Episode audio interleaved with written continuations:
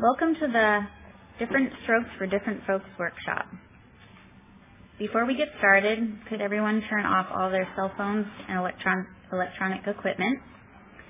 This session is being taped. Anyone wishing to share will be required to sign the speaker's release form before sharing. To protect anonymity, no photography, audio, and or visual, visual recording is allowed. The opinions expressed here today are those of individual OA members and do not represent Region 2 or o- Overeaters Anonymous as a whole. My name is Amy. I'm a compulsive overeater and your leader for this meeting. Please join me in the serenity prayer. God, grant me the serenity to accept the things I cannot change, courage to change the things I can, and the difference was. Okay, I will now read the promises from the big book of um, from the book of Alcoholics Anonymous. If we are painstaking about this phase of our development, we will be amazed before we are halfway through. We are going to know a new freedom and a new happiness. We will not regret the past nor wish to shut the door on it. We will, com- we will comprehend the word serenity and we will know peace. No matter how far down the scale we have gone, we will see how our experience can benefit others. That feeling of uselessness and self-pity will disappear. We will lose interest in ourselves and gain interest in our fellows. Self-seeking will slip away. Our whole attitude and outlook upon life will change. Fear of people and of economic insecurity will leave us. We will intuitively know how to handle situations which used to baffle us. We will suddenly realize that God is doing for us what we could not do for ourselves. The format of this meeting is as follows. Three speakers will share for 15 minutes each. Then an Ask It basket will be circulated for 15 minute question and answer session. We will then have open sharing as time allows. Once again, the topic of this workshop is different strokes for different folks. And our first speaker is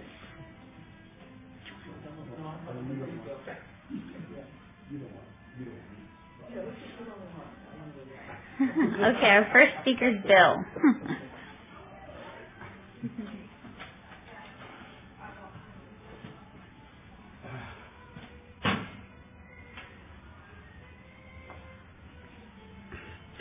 Good morning. My name is Bill, and I'm a recovering compulsive overeater.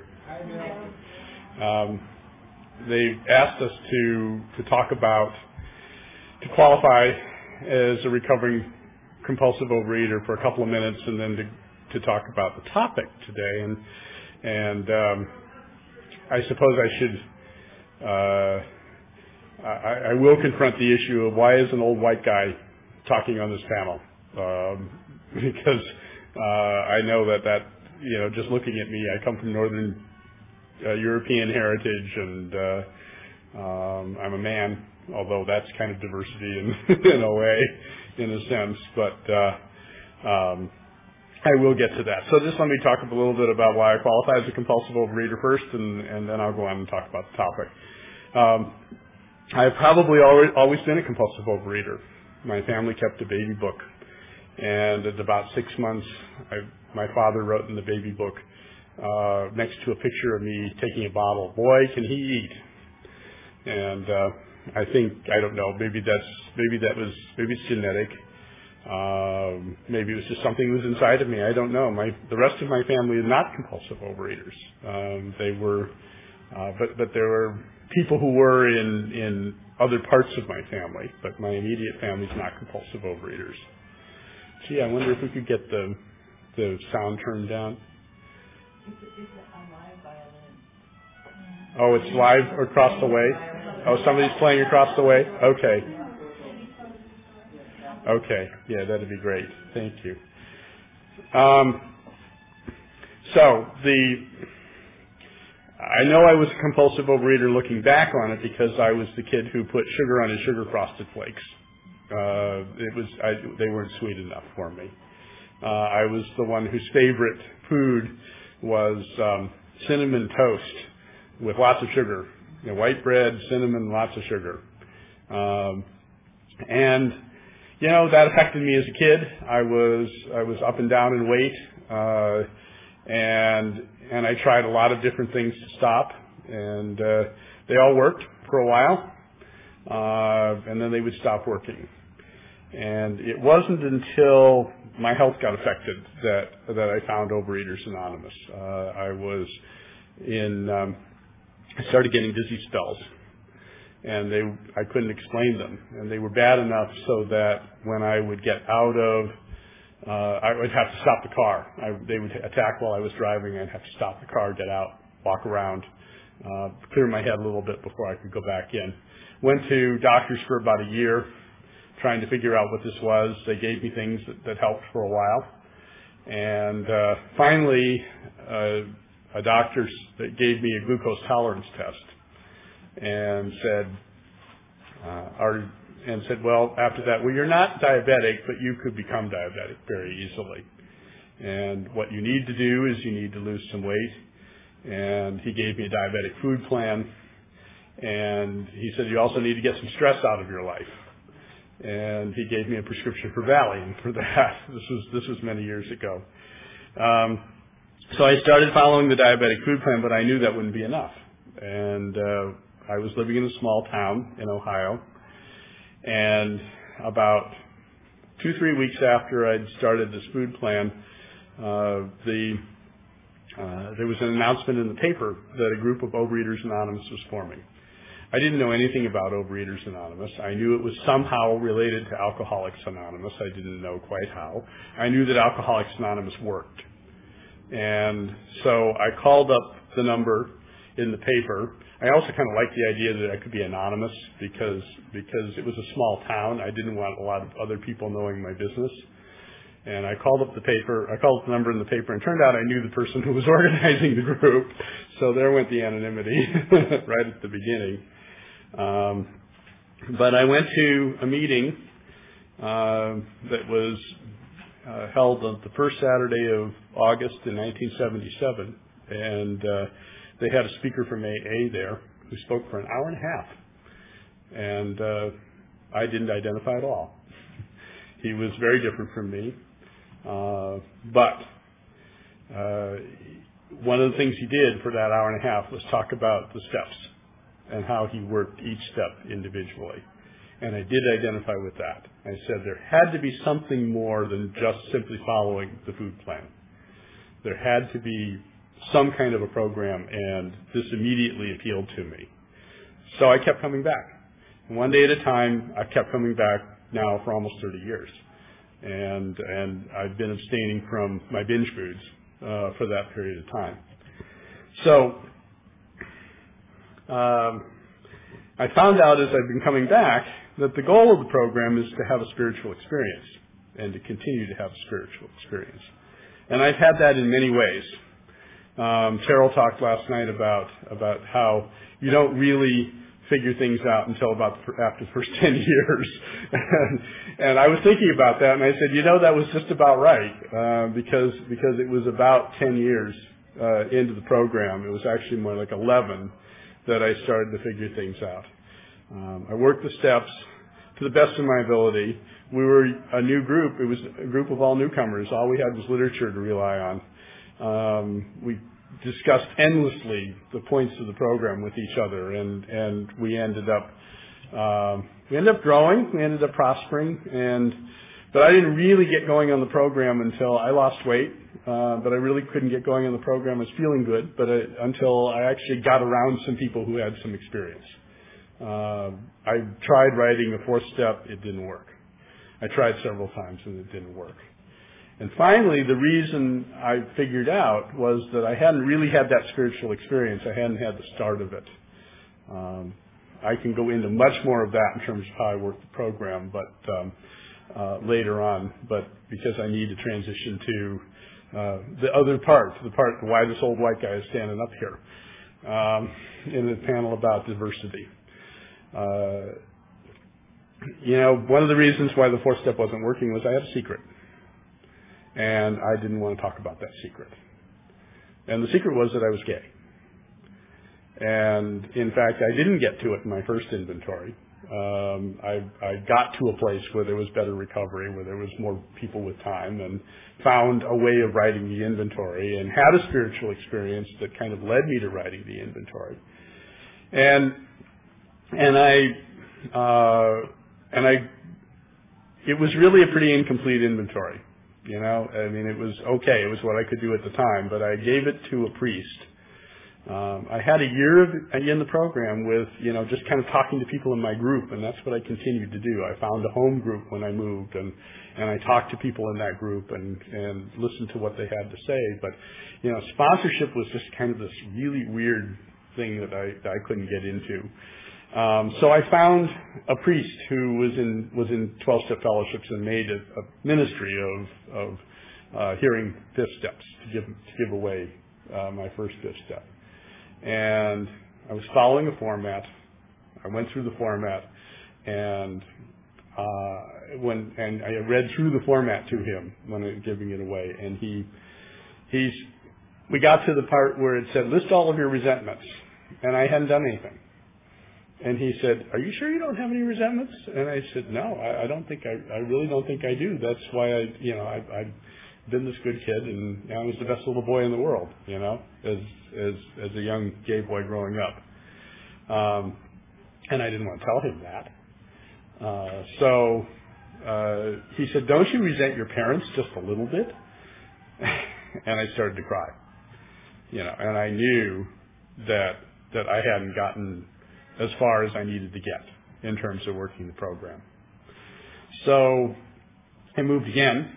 I moved out to California, uh, and uh, and I again established a home group, and uh, and decided to write another inventory.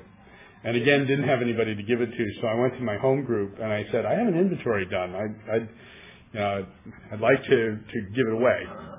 And this little old lady who was sitting next to me says, "Oh, here's your inventory."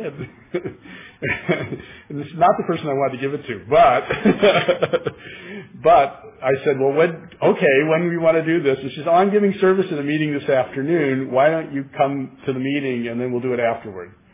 So I did, and we sat in her car, and that was probably the first time I told somebody that I think I might be gay. And and I hadn't really ever revealed that to anybody before. Um, I grew up in a in, in a household where it was definitely not okay to be gay, and and and in a household where that was very controlling, and I had an alcoholic father and a very controlling codependent mother, and it was just not okay. It was not okay, and I and I, being the best little boy in the world, had tried to live up to my parents' expectations. I had tried to date women. Women were very scary for me. I had a very controlling, codependent mother, and you know, she made women very scary for me. Bless her heart. You know, my mother did the best she could, uh, but she married an alcoholic, not knowing that that's what she was doing, and figured it out really early. But she was already pregnant by that time, and she stayed in the marriage till my father died. Um, I, but as a result, uh, women were very scary to me.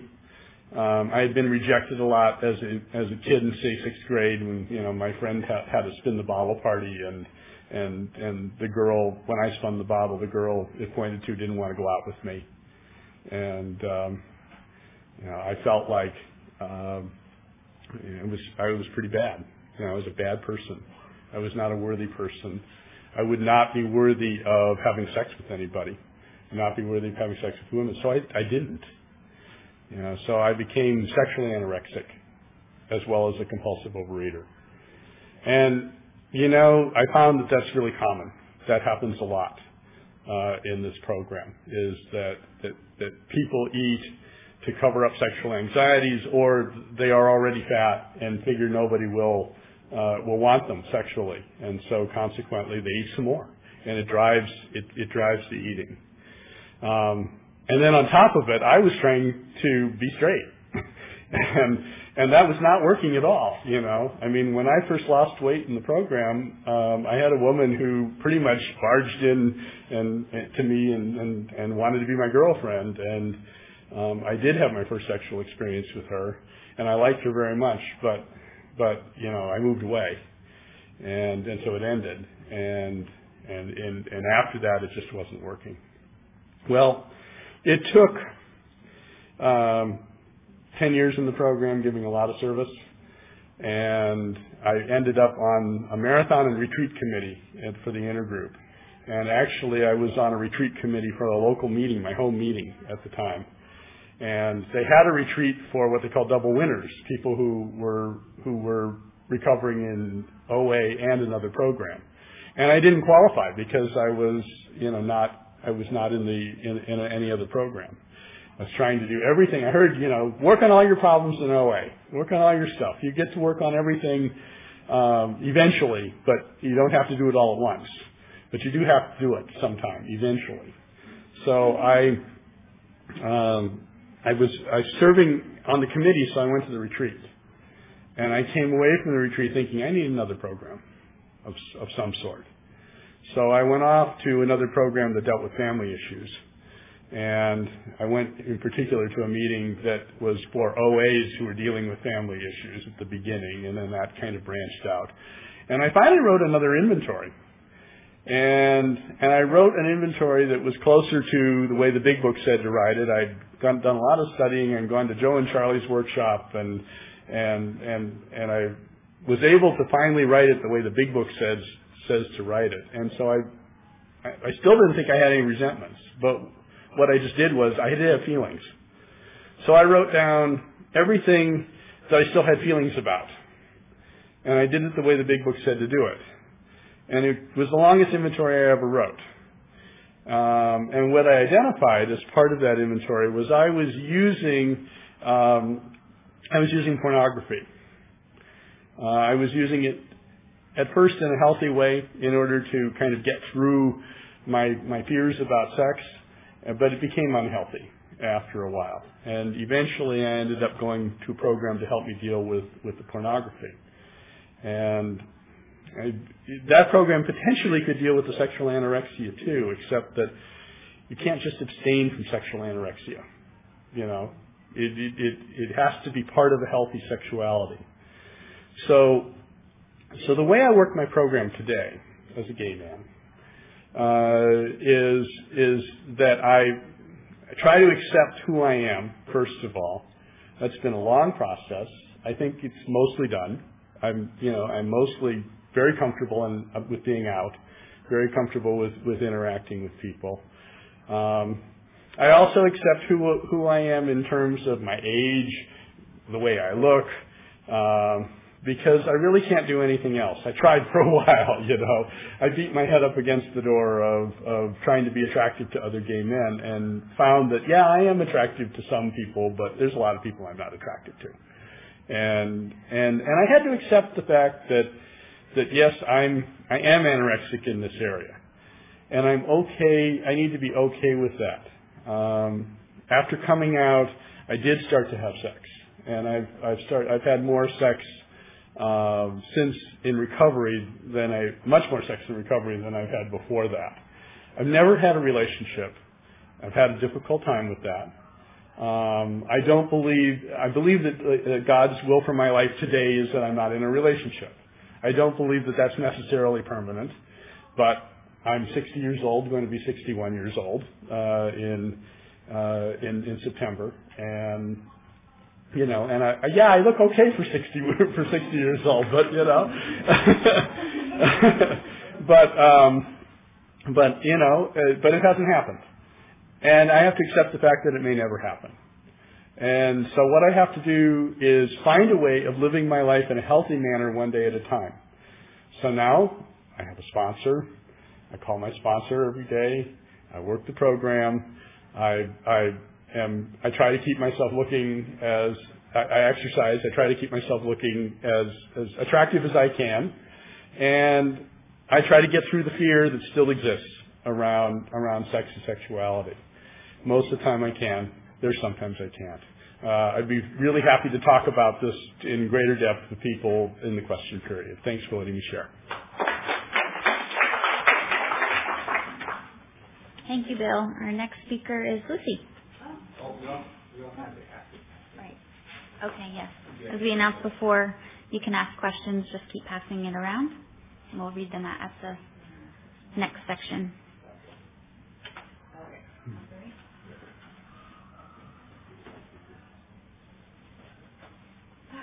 Okay. I need this or no? Okay.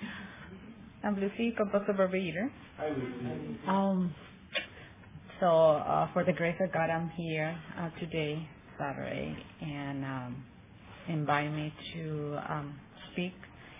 So for me, it's an honor being the convention. And yesterday, I was the secretary in one of the mini uh, Spanish meeting, and I just feel like an honor, and because I just have this disease, terrible disease, it is like I come into the meetings and put the disease in his place and continue with my life. It is why I'm here instead of just overeating in all the places and deal with these people they're hanging around. So um so anyway, so there is three minutes for share about me. So um somebody asked me about how I just met the program and I said, you know what, I started in 1992 in Tijuana and with uh, this uh, they call NA not narcotics. It is Neurotics Anonymous. It, they call here like uh, emotional emotional people. Not emotional. Mm, they don't know how to handle the emotions. So I was there, but I just figured out myself always talk about the food. I say, you know what? It's difficult because I want to eat and on and on. So the people, they say, oh, again with the food. Oh, talk about the food. Why you always talk about the food? and I say, and they say, you can, and somebody recommend me, just that once a month or once a week, but don't talk about the food every day because I go to the meetings Sunday to Sunday. Every single day at 7 o'clock, I was in the meeting. So I never miss a meeting. So uh, I do it for years, I don't know, three years. And I just find a good recovery, emotional, and all this stuff because I was taking a lot of pills, psychiatrists, a lot of craziness. So, and I just find a solution, and, and I was living in, I was living so happily. I made the, my de- depression uh, go away. So I just, and I believe that 12-step program uh, works. So, uh, it's, and I just find the program because I was just, uh, listening to the radio and somebody mentioned about, oh, we're going to have a meeting and na na na, invite all the public and na na na. And so I was with my mother and my mother said, turn off the radio. Let's go to buy some tacos. Why are you doing it? And I said, you know what? I feel like I need some help inside myself. I always feel since, since I was little, like seven years old, I always think I need some help.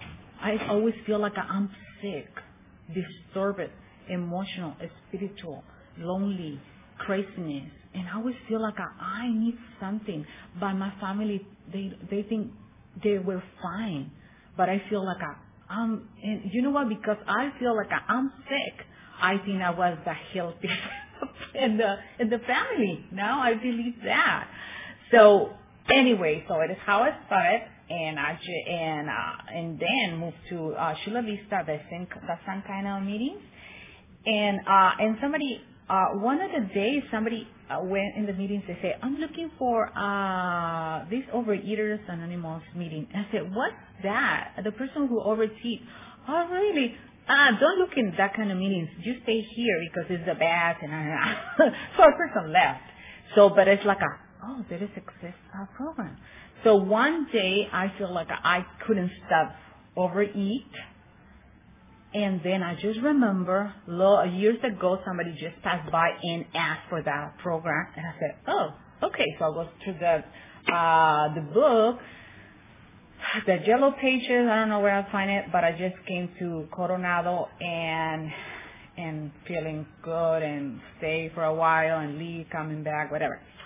So, um, so anyway, so now I just in May 2000, I decide for the grace of God be abstinent. So I'm abstinent since then, and I just feel my life it's um, it's a different story with that. So anyway, that is introduction. So now it is like a, they invite me to say, okay, that it's uh, different ethnics, different people for different places, whatever. And I said, what should I share for that? Who am I?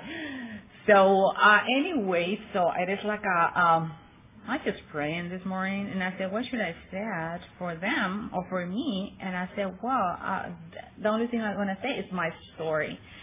And my story, I just uh, grew up all my life in Tijuana. And, uh, but you know what? That is, uh, became for the very dysfunctional family. So I, you know what? It is like my mother crossed the border before I was born. So she was probably three, four months pregnant and lived in San Bernardino, California with my aunt. She doesn't have papers, anything, hiding inside the house, whatever. So, and uh, she lived all the pregnancy over there in San Bernardino. So, and I was born in San Bernardino. And then, so the first time I opened my eyes were in San Bernardino, California. I was for tw- uh, 15 days, and then whole family come back to Tijuana.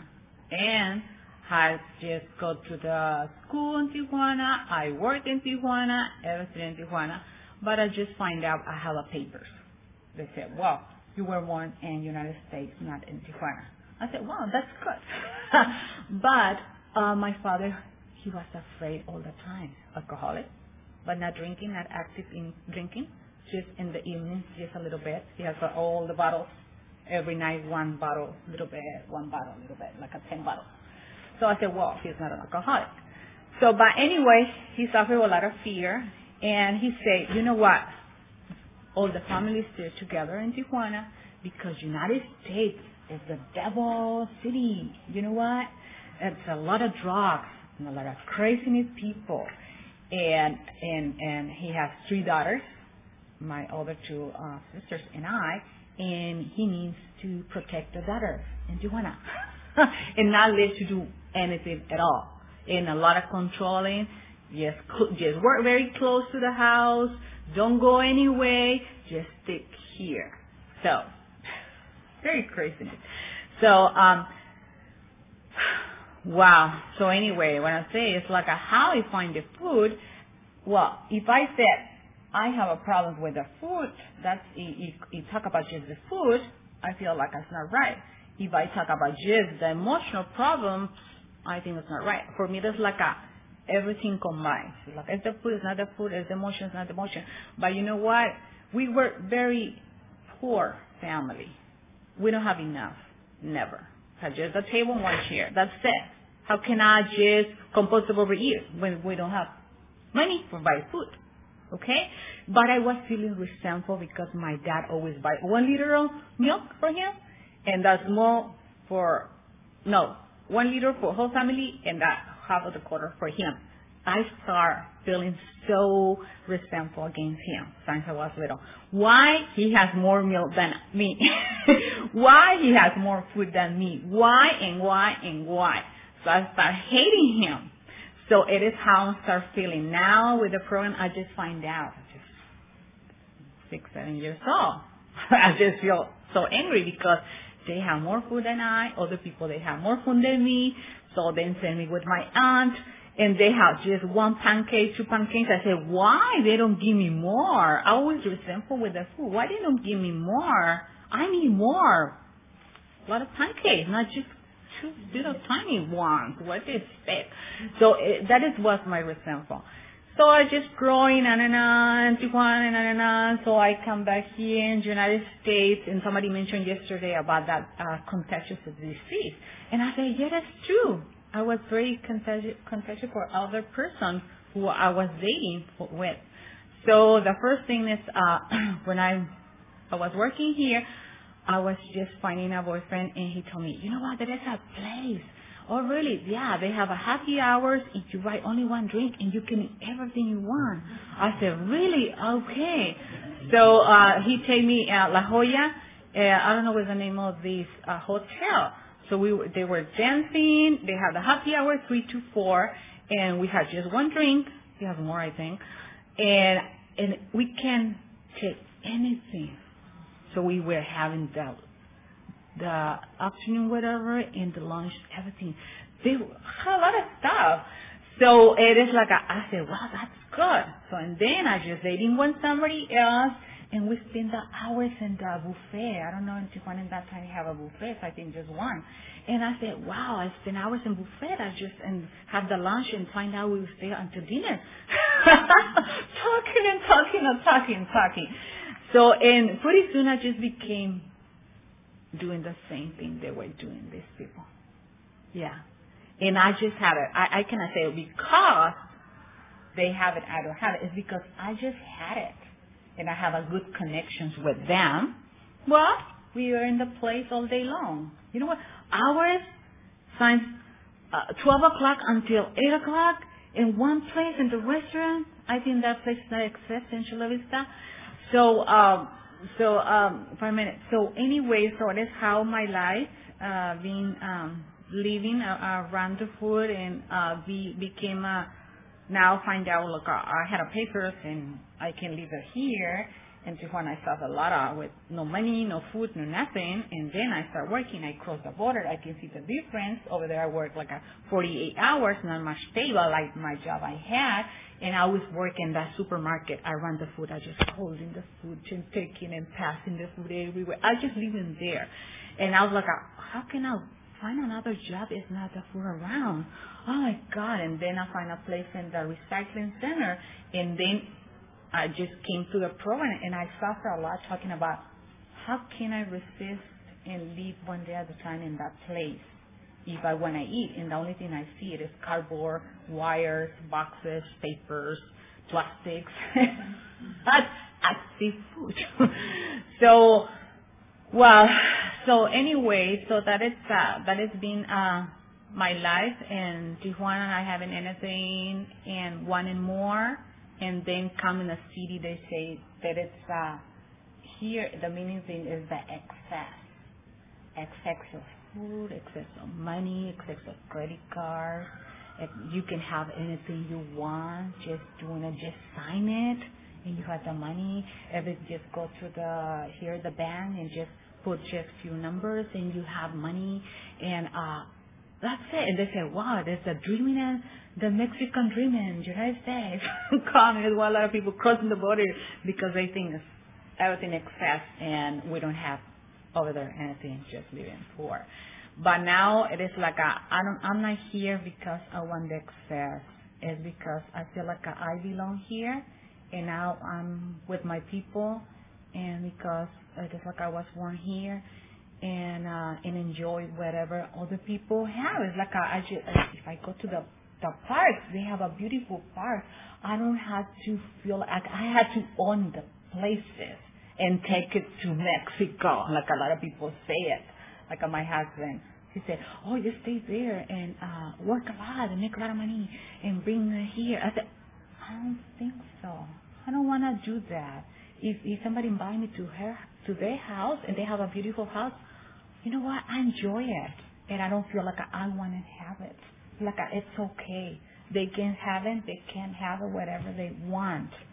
I just enjoyed and um, and having a better life. And uh, and for the program, I just feel like I'm doing a lot of stuff now. I'm studying. I uh, pretty soon I'm gonna graduate, and and just for the program, you know? I'm studying uh, MA medical assistant and I, for the grace of God, and because I have a sponsor and doing and practice the steps, I receive an honor, and I receive the student of the month, and I receive a diploma, the perfect attendance every month. And it, it's just because I have a sponsor, because I have, when I have a difficult with uh, instructors, I talk about it with my sponsor in going to my school and, and, and studying a woman is 47 years old looks good for my age. Yeah.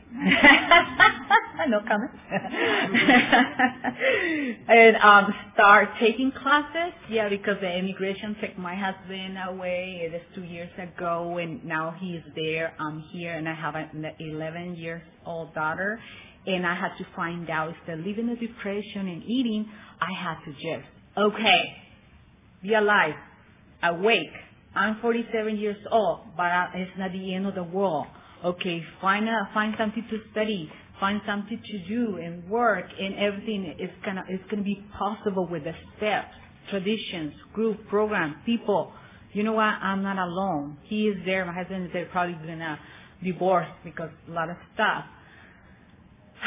But for the grace of God, you know what? I can feel the freedom and the happiness.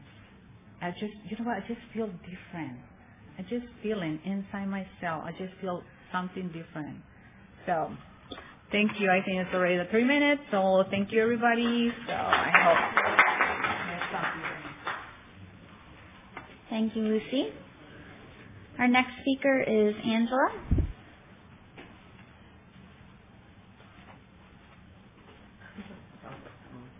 we'll put this here.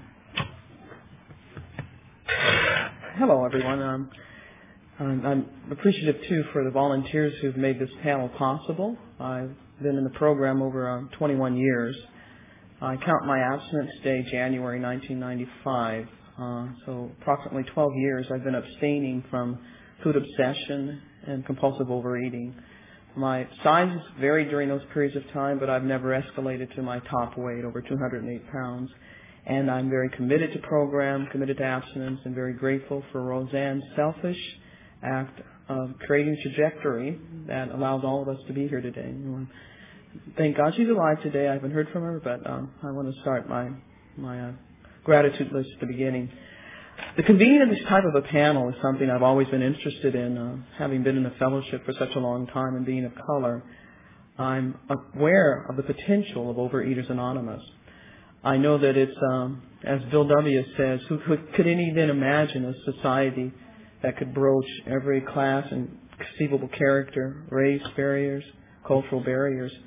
That's in our future as an organization as we grow. Back on track, I'll qualify.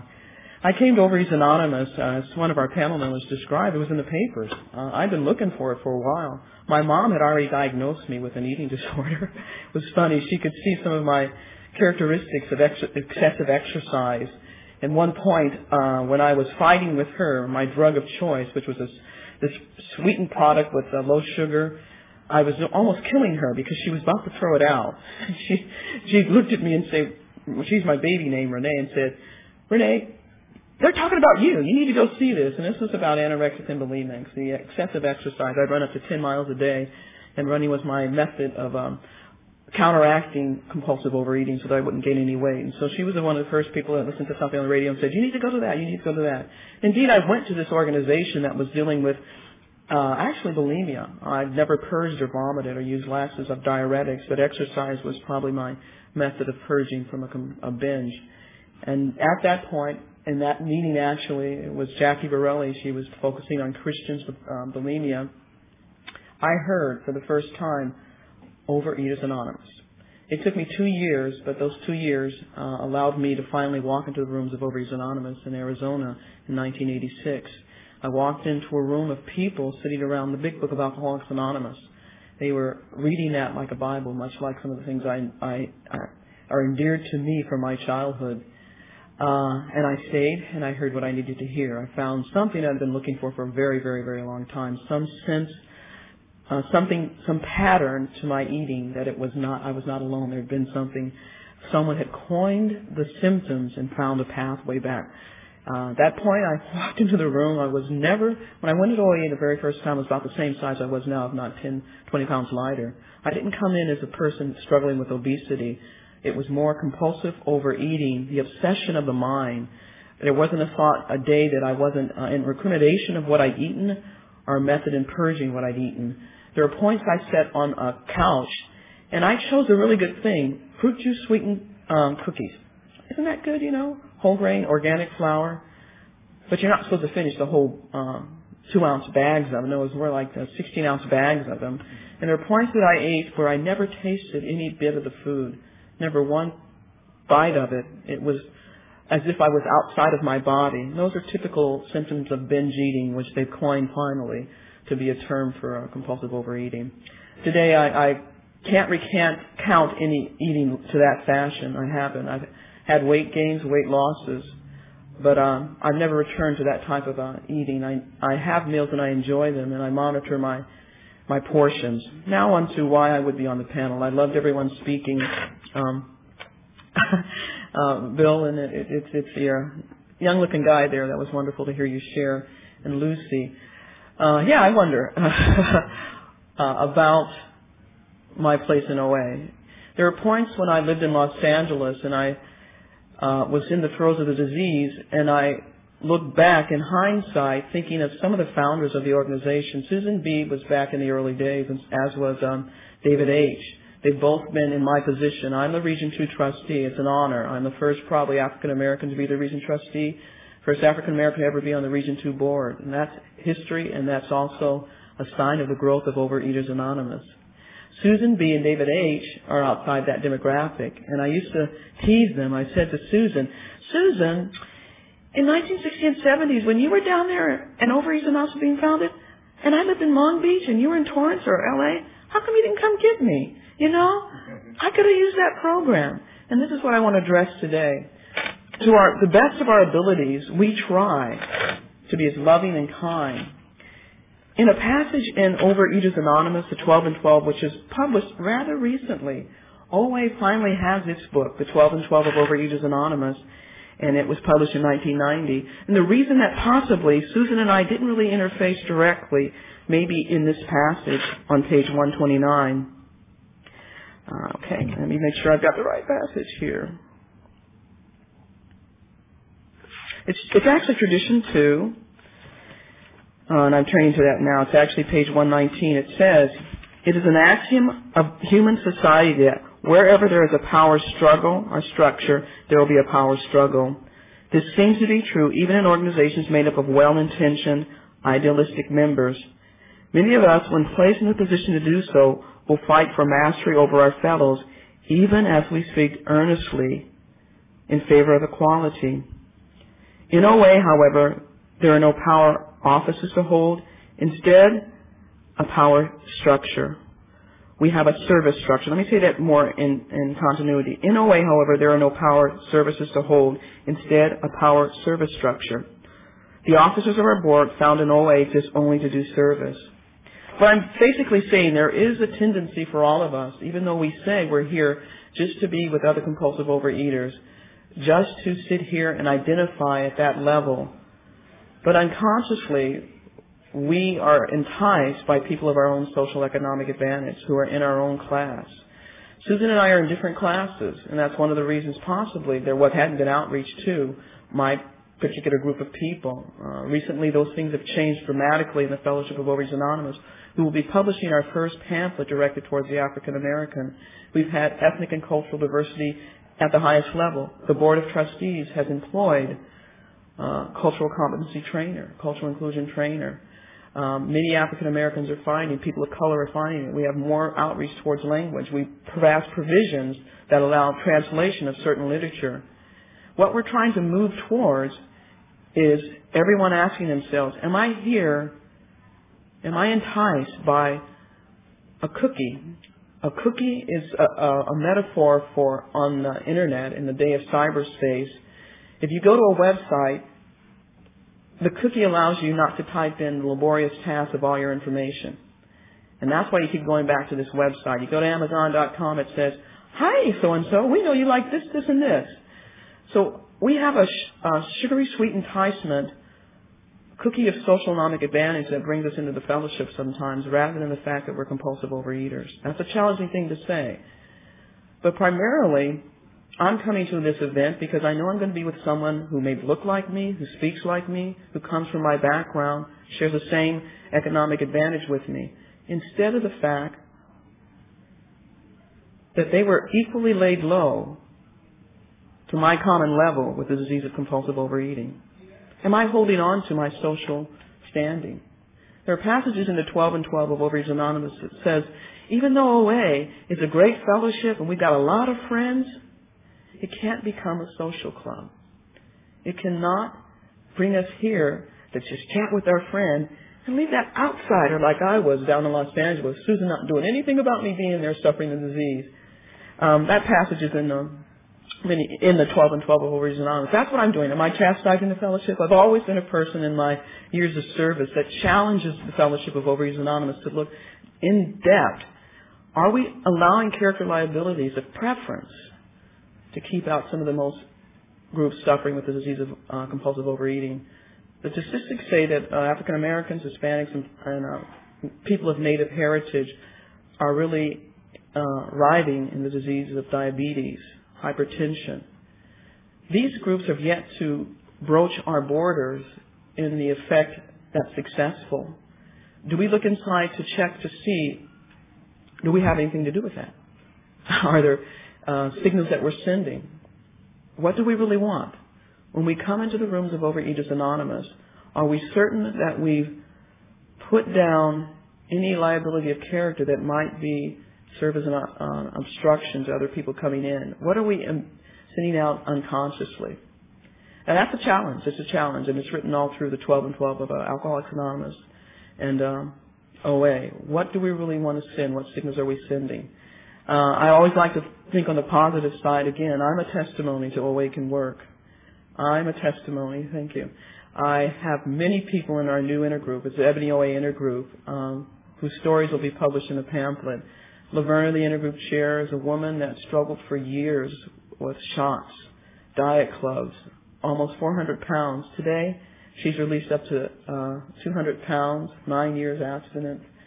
Uh, and as a testimony, she won't let any sisters in fellowship ever, ever rationalize a compulsive overbite. Uh, she, I like her, her tactic with a lot of people she encounters when she's sharing the fellowship, the news of the fellowship with other people. She says she'll tell you, you know, if you don't want diabetes, you don't want hypertension, follow this plan of eating.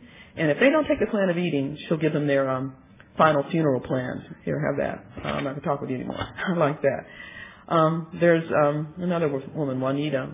Juanita, 100 pounds overweight. In her 60s, she found the fellowship. She is abstinent, has, has maintained that weight, struggled through life-threatening illness, and is doing well today. Uh, one of my shining examples is a person who came to our wonderful Region 2 fundraising convention last year in Oakland, came in in a wheelchair, and today is very amble able to walk on her own. She's released quite a great deal of weight, got beneath uh, 300 pounds, and swears by the program. I was just on the phone here with her today, and she told me make sure she, I get her a T-shirt before I leave.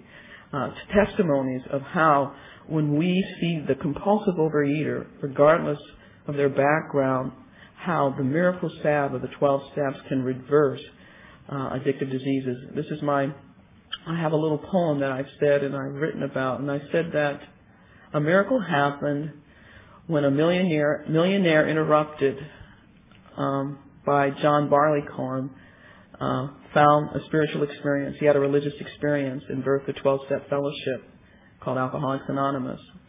And that miracle salve of the program is not locked in a medicine cabinet. The more we open that miracle salve out and apply it to ourselves, the more we reverse addictive diseases.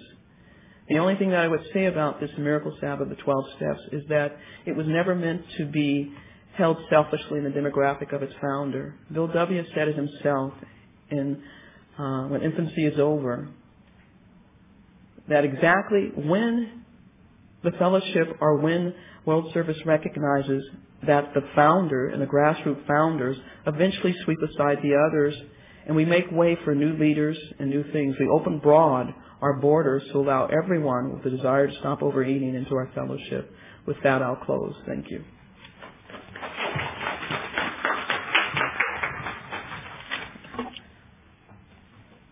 Thank you, Angela. Okay. We'll now have our speakers respond to questions from the Ask It basket for 15 minutes. Would you like to read the question, or I can read it and you can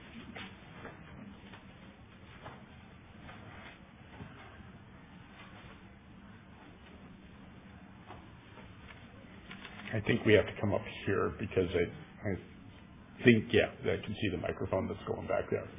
So they won't hear us if we if we're not up here. Um,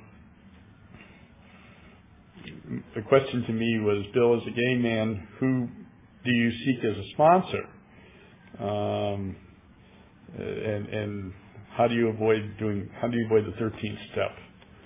Um, and as a okay um,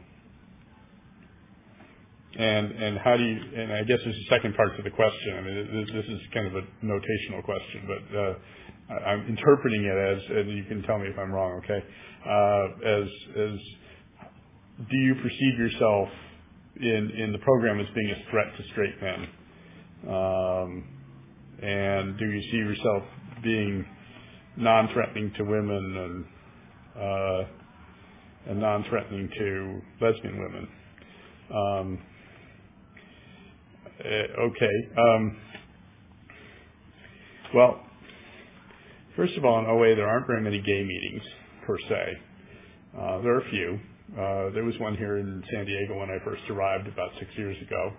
Um, I did go to it uh, because because I thought it would be a comfortable place to try to get to know some people in the program, and um, and I also thought you know it would be a comfortable place to try to get to know some people just in general here in San Diego, some some gay people here in San Diego in a in a uh, non-bar, non-threatening, non-sexual kind of kind of situation, and. Um, uh, the meeting was very small, and, and I did get to know a few people, and in fact picked up a sponsee from from the program uh, from that meeting who who has stayed with me on and off very sporadically in the six years I've been here.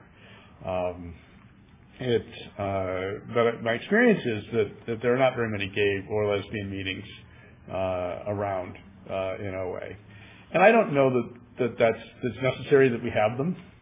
Um, I, I think that uh, that most lesbian and gay people, well, I'll go out on a limb on this, uh, you know, feel reasonably comfortable interacting about topics that aren't necessarily directly related to their sexuality. When when we get to sometimes we do feel uncomfortable sharing in places where uh, uh, what's called in the trade heteronormality is, is assumed. In other words, it's assumed that that heterosexuality is not only the norm but is the right thing, and that being lesbian or gay is deviant, and that that does tend to threaten us.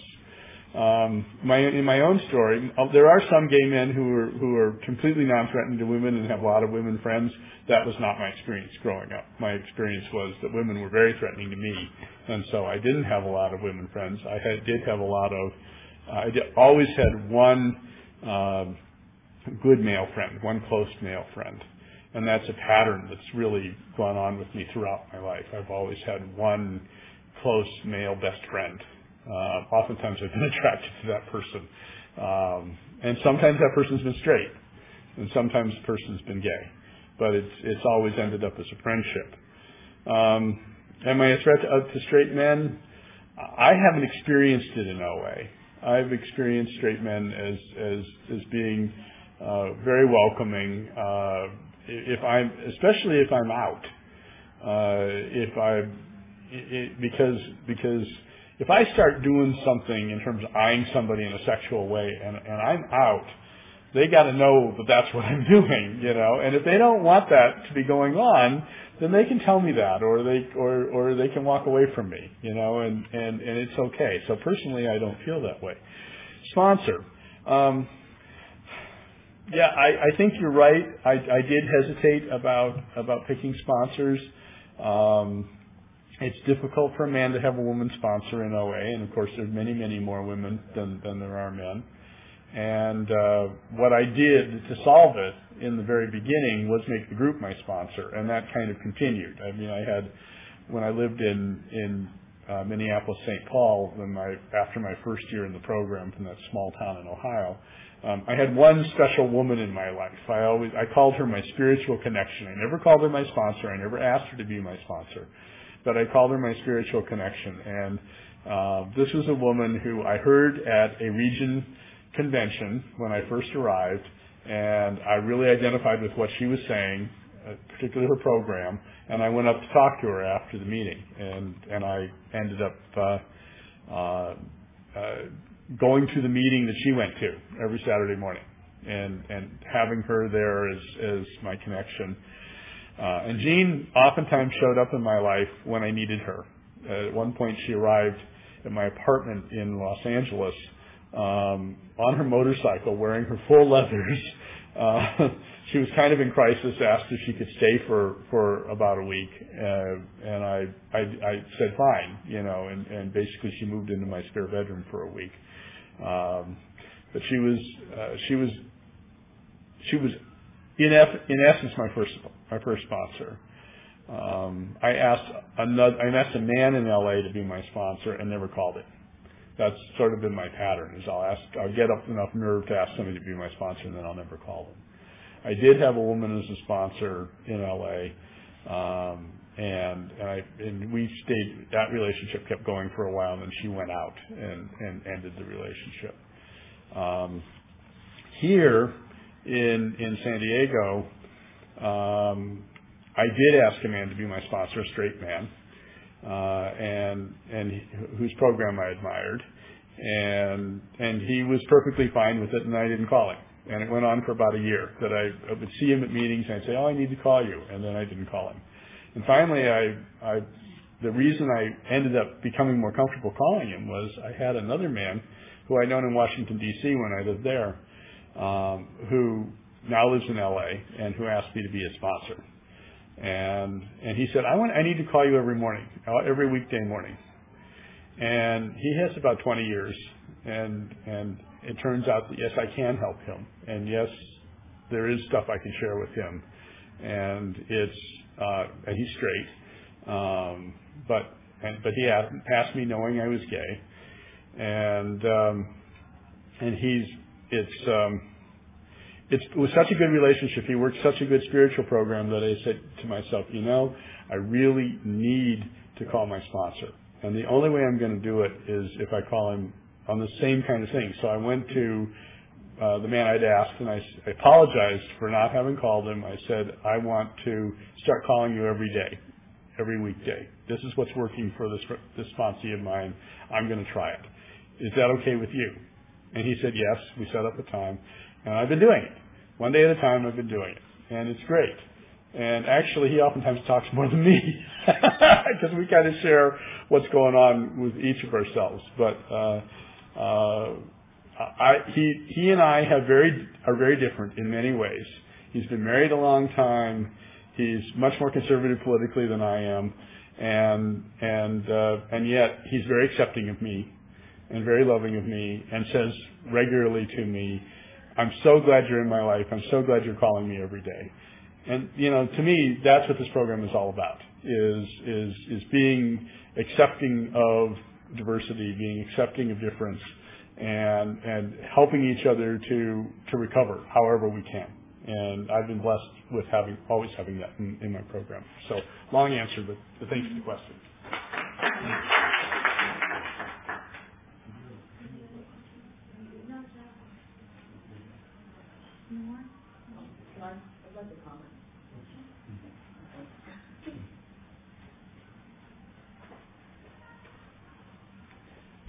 One of the advantages of serving at the World Service level is you have the the breadth of the fellowship, and um, there are very many, many gay and lesbian meetings. As a matter of fact, at every convention, uh, every um, uh, Region Two conventions, and also at World Service Convention, they always convene a gay and lesbian meeting. I was just back at um, the conference, and they had a very large gay and lesbian meeting. New York, uh, San Francisco, there's still one gay and lesbian meetings. Not to contradict, but in reality, uh, again, if you um, if you're on a global network, you get to hear and see what's happening in other countries, what's happening, uh, as I say, globally. That's what I wanted to say. Um, they're very strong. Actually, it was probably um, the, the policy within the Fellowship of Overeaters Anonymous, which is called uh, Special Focus, probably came from strong advocates uh, who were gay and lesbian who felt that there should be something provided within OA policy for groups to meet, convene of people with similar attributes is what the policy says. The idea of having a special focus group is to address the reality of um, oppression in society. For that one hour to one hour and a half, some of the things that are uncontrollable are suspended in that. And that policy is 1994, uh, B. Bravo, I believe. And I have the policy manual if you ever want to see it.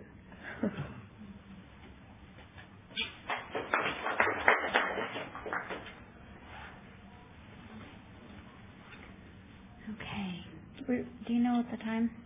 Five more minutes? We have five more minutes left of the panel answering questions. Okay. We can continue to pass the basket around if there's any more questions.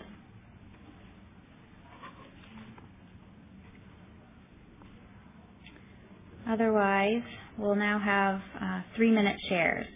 Please focus on the topic of uh, different strokes for different folks and finish your share by the end of three minutes and because we're being taped, you must sign the tape release uh, form before sharing, which we have up here.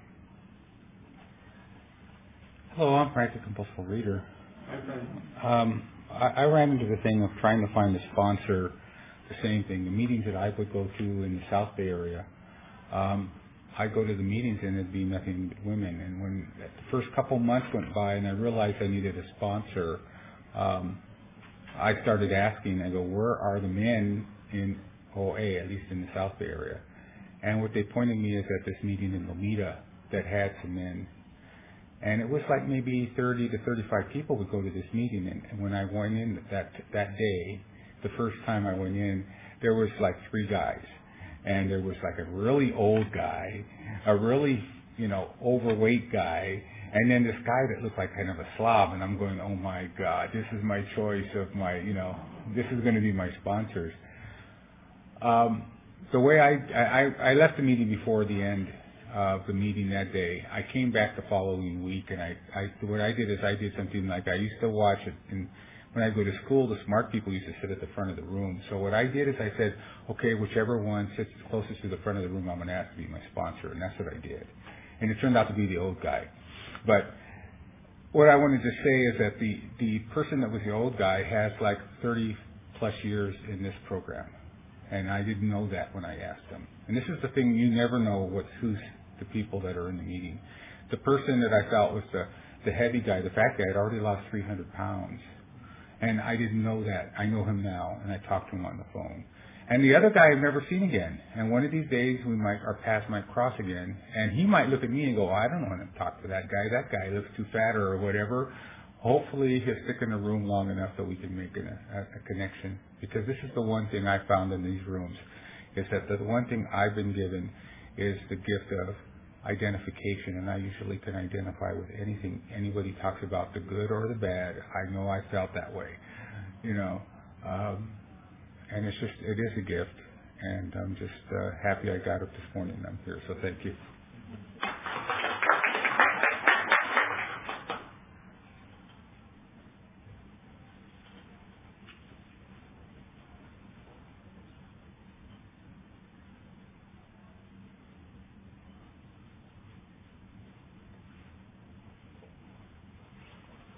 My name is Ali, and I'm a compulsive overeater. Uh, I uh, came to the program in 1984 and have been absent since 84, and uh, so that's about 24 years or so, um, high weight of two, 285. Um, and uh, when I saw the uh, name of this program, I was immediately attracted to it, and um, I'm grateful that uh, that this this particular meeting is is uh, being held. Um, I, I I I would characterize uh, my own uh, story as having uh, come to OA in '84, and probably for uh, some 17, 18 years in OA as having a self-identity as a white male. And I would say that that identity and since probably 2000 or maybe 1999, 1998, these things kind of evolved slowly. That identity has shifted and transformed into uh, uh, a uh, a person of color that's self-identity who's a Muslim. So, uh, and and that that slow transformation uh, has, has, been very interesting. Um, and um, uh, it the character of OA has shifted as I've shifted, and um, uh, so so learning it's it's almost like relearning how to be in OA as a Muslim who doesn't identify as white. And it's it's actually more lonely than I could have imagined. I mean, it's not a path that I had set out. I mean, when I say I came in as a white identity, um, what I mean by that is I did not think the word Ali was particularly ethnic. And um, that I, I felt and believed that you saw me as white and as non-Middle Eastern.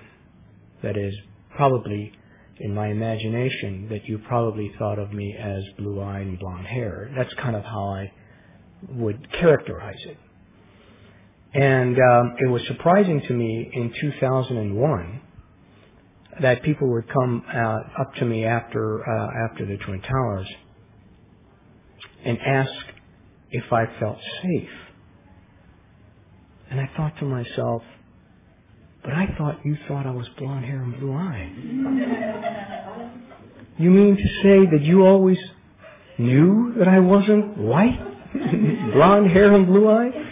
It was a it was a, it was an amazing moment in my life and uh, the beginning of this journey. But it, it is it is only uh, my sponsor uh, who had been with me for 23 years and still is my sponsor. We've drifted in the last two years because during one of our chats he said something like, "You know, Ali, um, all Muslims aren't terrorists, but all terrorists are Muslims." And I thought to myself, it's going to be very hard for me to talk to this man who has been my sponsor for 23 years and has saved my ass. I got married with him, through him. I went back to school through him. I got a doctorate through him. I went on dates through him. I did, I lived day in and day out through him. And all of a sudden it was an alien moment. And it's hard for me to talk about being a Muslim in the program and about this path, this transformation. And it's it's a very lonely. Um, there's not like you were saying. There's not a lot of gay.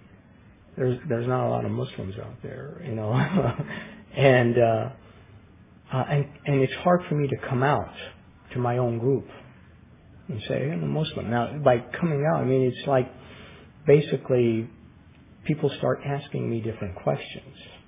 You know, what do you think about what's going on in the Middle East? All of a sudden, I'm an expert in the Middle East, and uh, rather than what you think is going on in OA. You know, um, so I just wanted to talk about it more for me because I've been in the closet with it for some four or five years, and um, um, and there are fat Middle Easterners out there, but why aren't they in OA? You know, uh, and I, I have some ideas about it, but um, anyway, thanks for letting me share.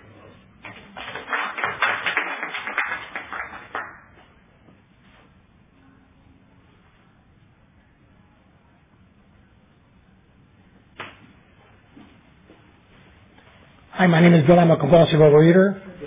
Hi, I want to, all you people who are not from San Diego, welcome to San Diego. Such a beautiful town. I'm a native and uh, born here 64 years ago, and they named a hospital after me. When I was born, they looked at me and they said, Mercy.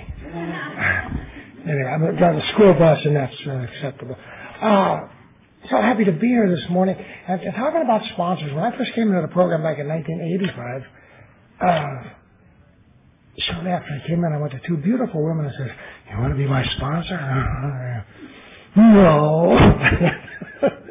you mean, no? I need a sponsor. No, not me. I ain't got a sponsor. You get out of here. I said, damn, you know, they didn't like me, but it was a wise thing because I had other things on my mind. And then they, they sensed that. I remember asking them, what would you do if someone says, I'm going to eat, I'm going to eat, I'm going to eat? They said, well, tell them, go out and eat. And when you're done, come back. And I thought, thank God you're not in suicide prevention, you know, jump. Yeah, go for it. Can I have your stereo?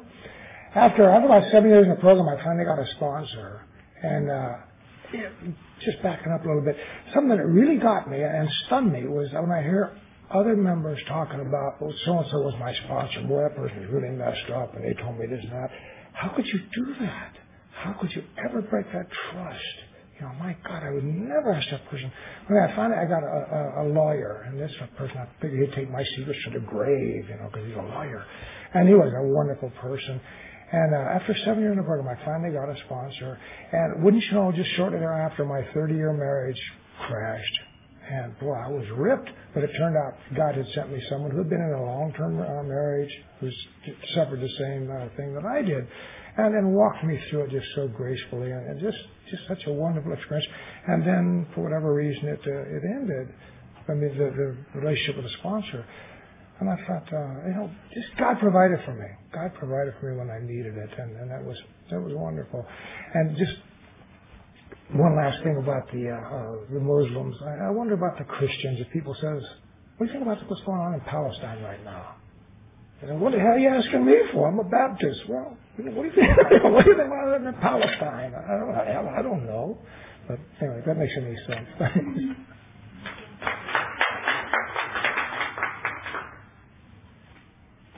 Hi, I'm Anna, and I'm a compulsive overeater. And I really wanted to come to this meeting. Um, and I, you know, I want to talk about what OA has done for me in the area of um, accepting other groups. Um, I think it's normal, you know, for us to want to stick to our own group and have fear of other groups. I, you know, and I, I, uh, I have to say that because I was raised in a in a kind of a bleeding uh, liberal kind of family that was very hypocritical, and we always talked about UNICEF and you know how wonderful everything was, and um, I followed that. I, my first husband was black. You know, I thought that's the way to go, right? And um, I didn't realize how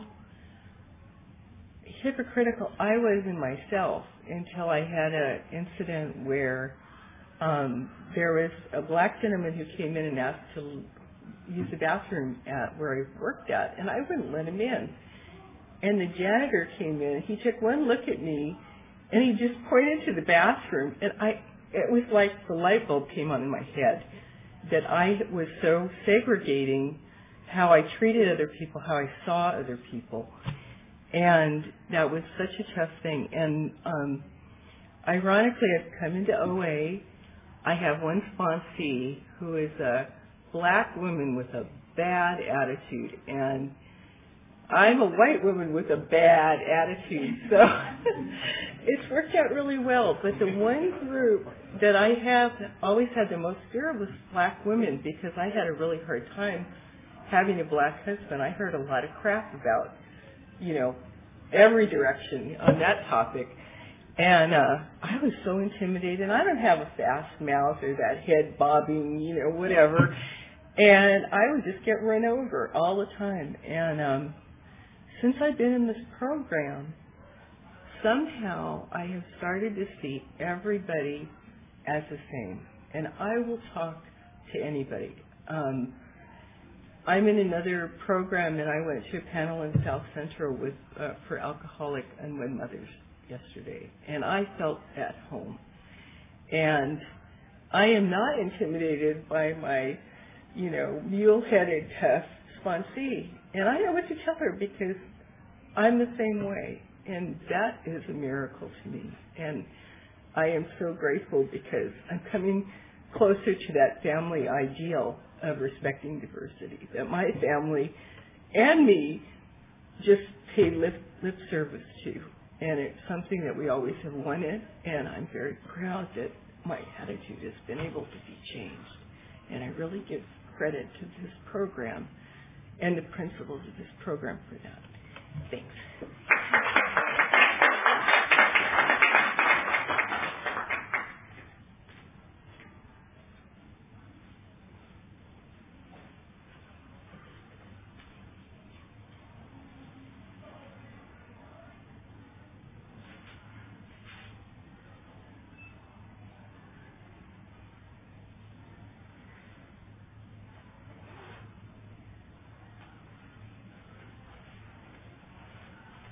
I'm Louise, a compulsive overeater.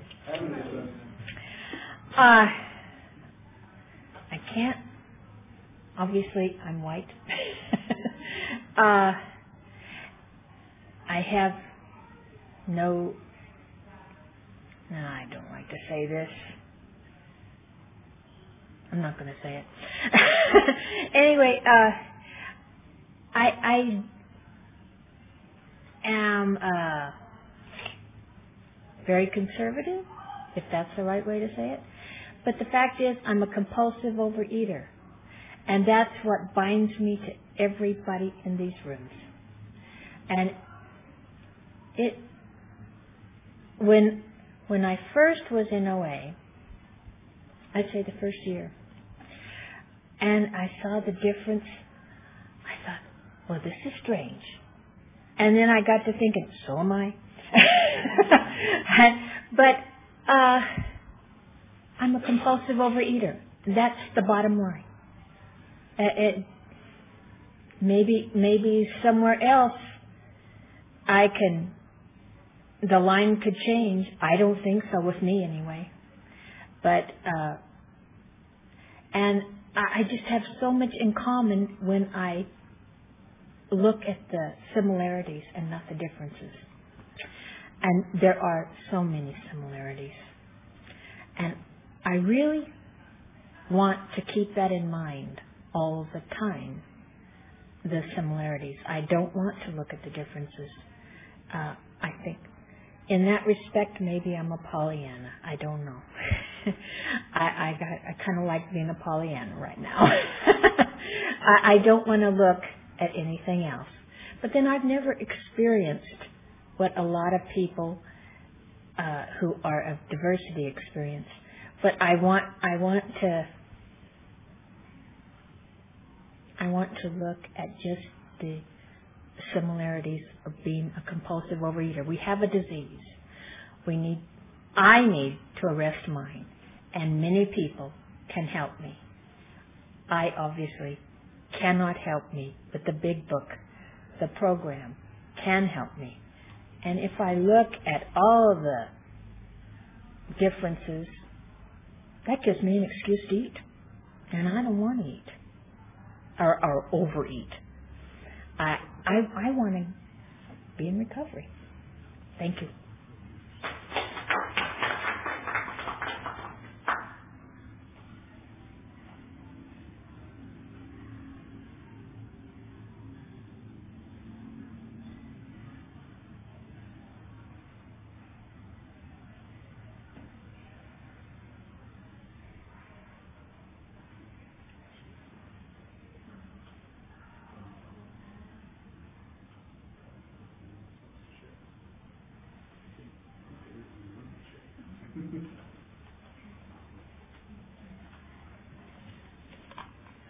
Okay, thank you everybody. It's now time to close the meeting. Let's thank our speakers. Everyone. Also everyone who shared. And our timer. Thank you, Frank. Okay. For those who care to, please stand and join hands and close with I put my hand in yours.